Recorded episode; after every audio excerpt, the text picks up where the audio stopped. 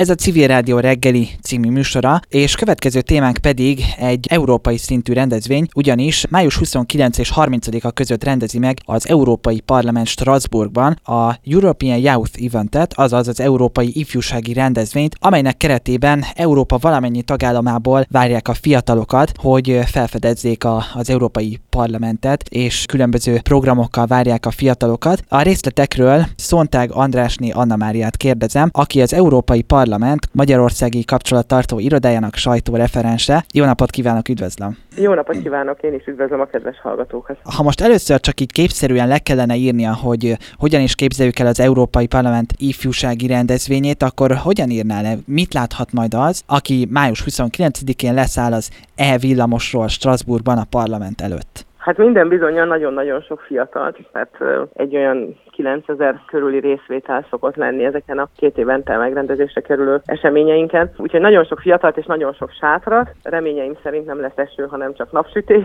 uh-huh. tehát gólyák. Strasbourgban nagyon sok a gólya, úgyhogy én ezeket, ezeket próbálnám így vázolni leginkább. Jól képzelem el, hogy gyakorlatilag a, a parlament előtti tér is, meg ugye ahogy az ellenőrző kapukon áthaladunk, ott van egy nagy udvar is. Igen. Ez az udvar gyakorlatilag egyfajta ilyen fesztiválszerű képet igen, ad. Igen, igen. Így van.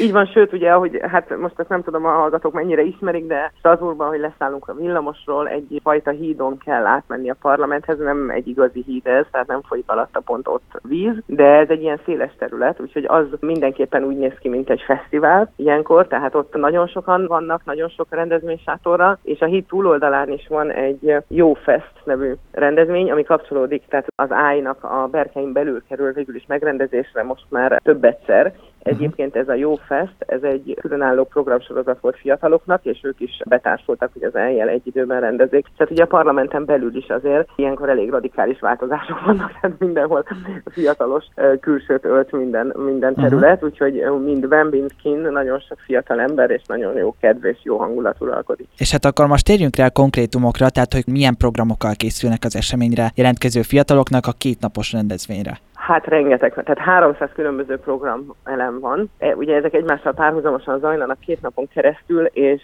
a motto szerint is, és a valóságban is fiatalok csinálják fiataloknak a programokat. Tehát nem az Európai Parlament találta ki, hogy milyen programok legyenek, hanem ifjúsági szervezetekkel dolgozunk együtt, és ők azok, akik, sőt maguk a múlt alkalomból résztvevők például, ők is tudtak programokat javasolni, készíteni. Most ez különböző tematikák szerint vannak csoportosítva a programok. Az idei áj a jövő most van jegyében zajlik, ami azt jelenti, hogy ugye dinamizálni próbáljuk a résztvevőket. Például lesz egy olyan tematika, aminek az a neve, hogy inspirálódj. Lesz egy olyan tematika, aminek az a neve, hogy beszélj hangosan, csináld meg, kapcsolódj, légy művészi. Tehát különböző ilyen jellegű tematikákba vannak rendezve ezek a programok. Uh-huh. A program füzet maga a weboldalon egyébként, ha jól emlékszem most, akkor olyan 40 oldal.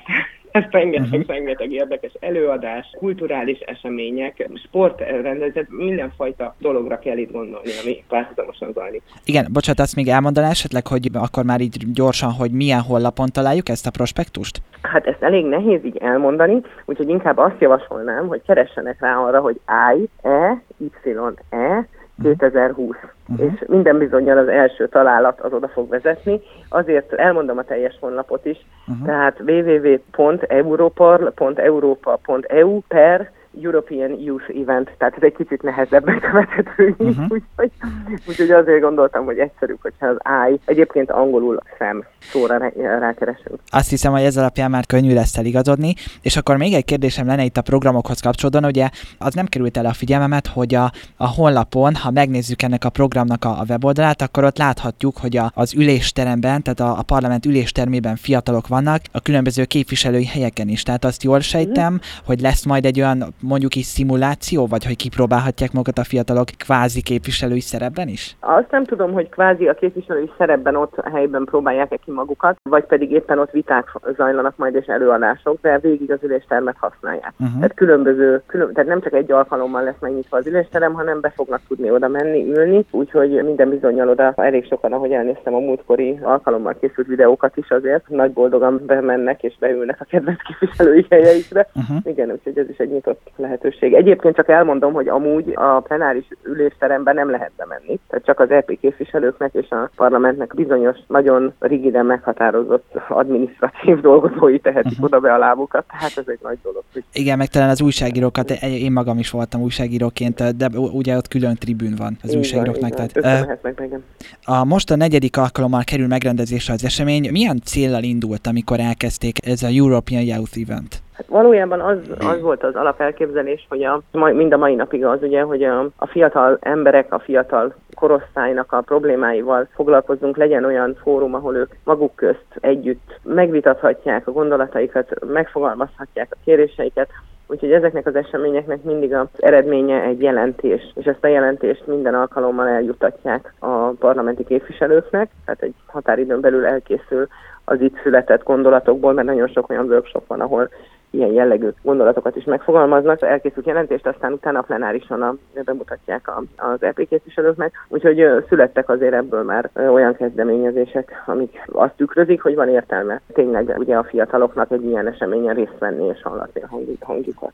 Az eseményre ugye fiatalokat várnak, ezt már többször említettük.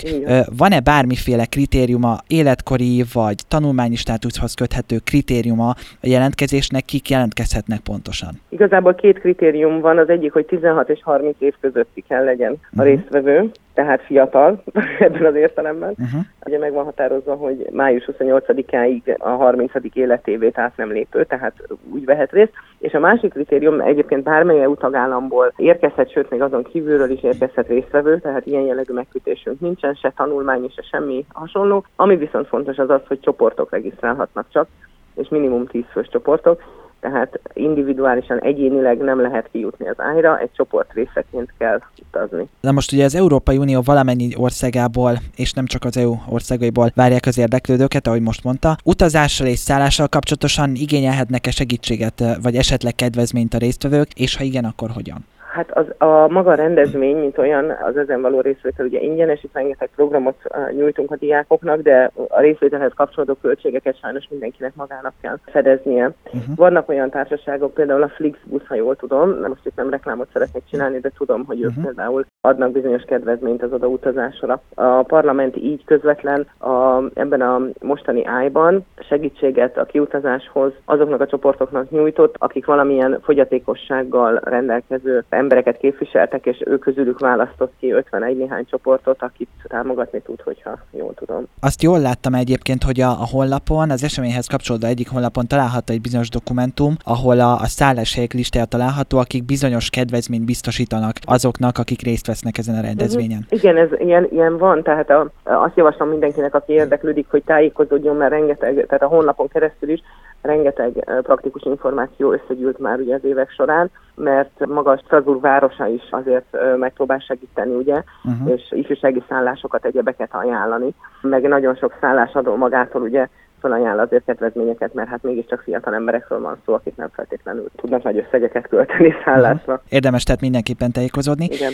És akkor a, hát az záró kérdésem az az lenne, hogy hogyan és meddig lehet még jelentkezni az Európai Ifjúsági Rendezvényre? Erre a rendezvényre a honlapon keresztül kell jelentkezni, és mint említettem, csoportvezető által kitöltött, tehát egy csoportot kell megnevezni, annak a tagjait kell felsorolni, és egy csoport vezetőnek kell ezt, aki már nagykorú, uh-huh. megtennie, és február 29-e a jelentkezési határidő. Akkor aki még kedvet érez magában, annak van még azért egy kis ideje, hogy, hogy csoportot toborozzon, vagy csatlakozzon. Köszönöm szépen, hogy itt volt velünk, és hogy beszámolhattunk erről az eseményről. Szonták Andrásné Anna Mária volt a Civil Rádió reggeli című műsorának vendége, aki az Európai Parlament Magyarországi kapcsolattartó irodájának sajtóreferense. Köszönöm viszont hallásra! Köszönöm én is a lehetőséget, és jó munkát, jó utazást!